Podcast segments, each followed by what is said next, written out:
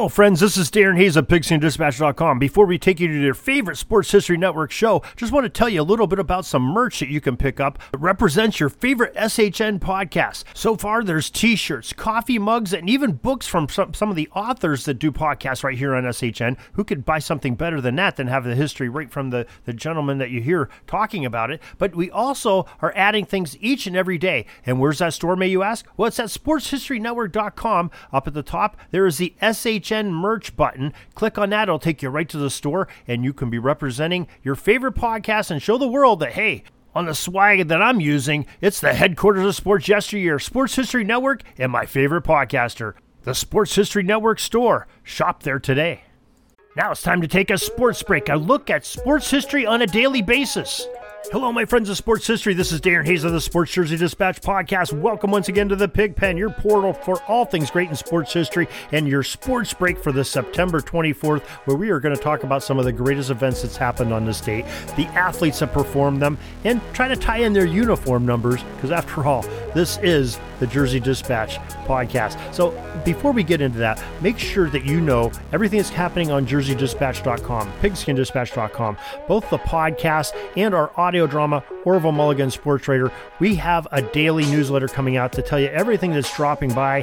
Uh, we're going to be uh, incorporating more and more into that. Uh, we're you know, celebrating some of the birthdays of Hall of Famers and some of the legends of the games that uh, we all love to, to keep in tune with. So make sure you join that. This very podcast, go to the, the show notes, and there's a link there to get you, or you can go to either one of the websites, pigskindispatch.com or jerseydispatch.com. Now, the uniform numbers we'll talk about today for the September 24th are numbers 16, 25, 12, 6, 18, 49, 14, 3, 24, and number 32. It all starts off in the year 1903, September 24th. Bill Bradley became the first Cleveland professional baseball player. He played with the Cleveland Naps uh, to hit for the cycle. You know, uh, the single, the double, the triple, and a home run all in one game. Uh, September 24th, 1906, St. Louis Cardinals Stoney McGlynn ends up throwing a no hitter against the Brooklyn Dodgers in a 1 1 tie in seven innings. Must have been shortened by some weather. September 24th, 1908, Robert B. Rhoads became the first Cleveland pitcher, also with the Cleveland Naps, to toss a no hitter against Boston in a 2 1 Cleveland Naps victory over the Red Sox. Uh, September 24th, 1919, the Boston Red Sox slugger Babe Ruth sets an MLB season home run record at 28 off of Yankee Bob Shawkey in a 2 to 1 loss at the Polo Grounds in New York City. Many people forget that Babe Ruth was a member of the Boston Red Sox for uh, over six years and you know doing this against his future team the yankees is kind of interesting. Think about that. That's at the end of the season 1919 it happened january 5th 1920 that the yankees ended up purchasing the rights to babe ruth from boston who was struggling a little bit financially could use the cash. Uh, i believe it was like 125 grand. And babe ruth became uh, a new york yankee. So a little bit of foreshadowing there maybe with this game September 24th, 1920, future Baseball Hall of Fame slugger Babe Ruth, as we're just we're talking about, good segue, well, he became the first to hit 50 home runs in an MLB season with a first inning blast off of Jose Acosta in a 2 to 1 loss to the Washington Senators. September 24th, 1922, St. Louis Cardinals future Baseball Hall of Fame infielder Rogers Hornsby set a National League home run mark at 42.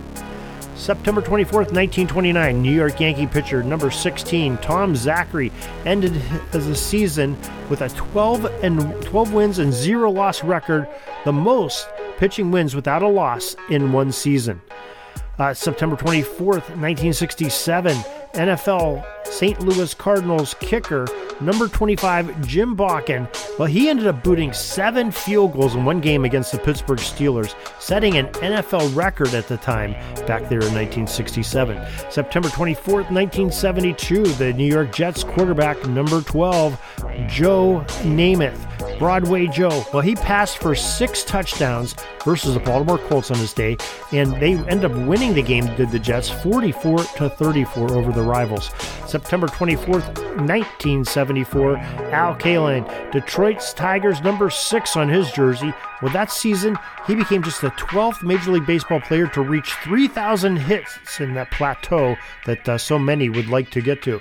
September 24th, 1977, Ken Hinton, number 18 of the Canadian Football League's British Columbia Lions, returned a punt. Get this, 130 yards. Remember, the field for the Canadian football is uh, much longer. They have a 55 yard line, 110 yards between the end zones, where you have the 10 yard end zone.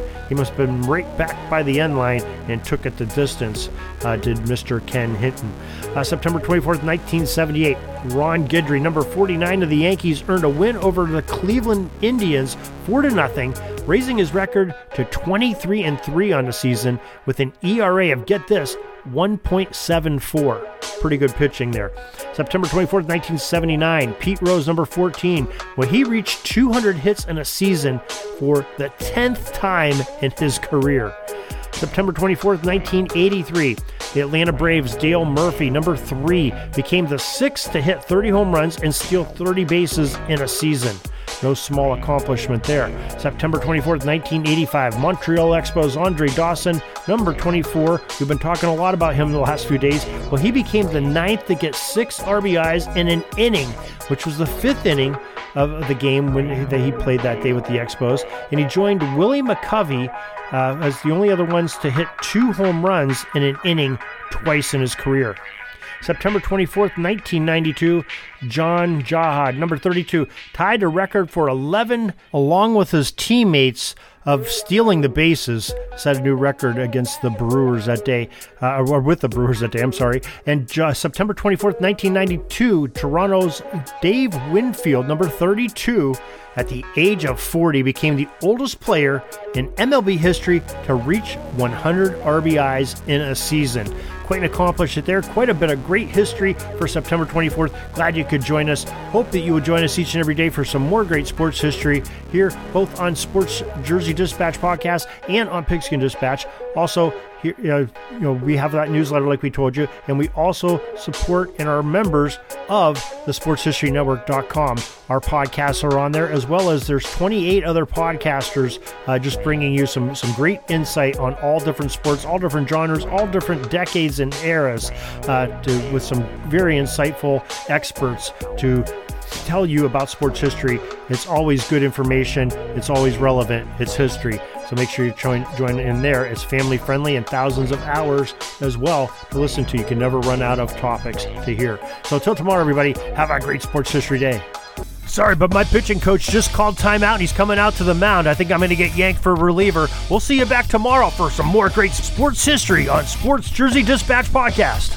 We invite you to check out our websites, jerseydispatch.com and pigskindispatch.com. Not only see the daily sports history, but to experience the preservation of great events and people that play the games. Find us on Pigskin Dispatch. It's also on social media outlets of Facebook, Twitter, Instagram, and don't forget the Pigskin Dispatch YouTube channel to get all your daily sports history. Pigskin Dispatch is happy to be associated with the Sports History Network, the sports headquarters of yesteryear, found at sportshistorynetwork.com. This podcast is part of the Sports History Network, your headquarters for the yesteryear of your favorite sport. You can learn more at sportshistorynetwork.com.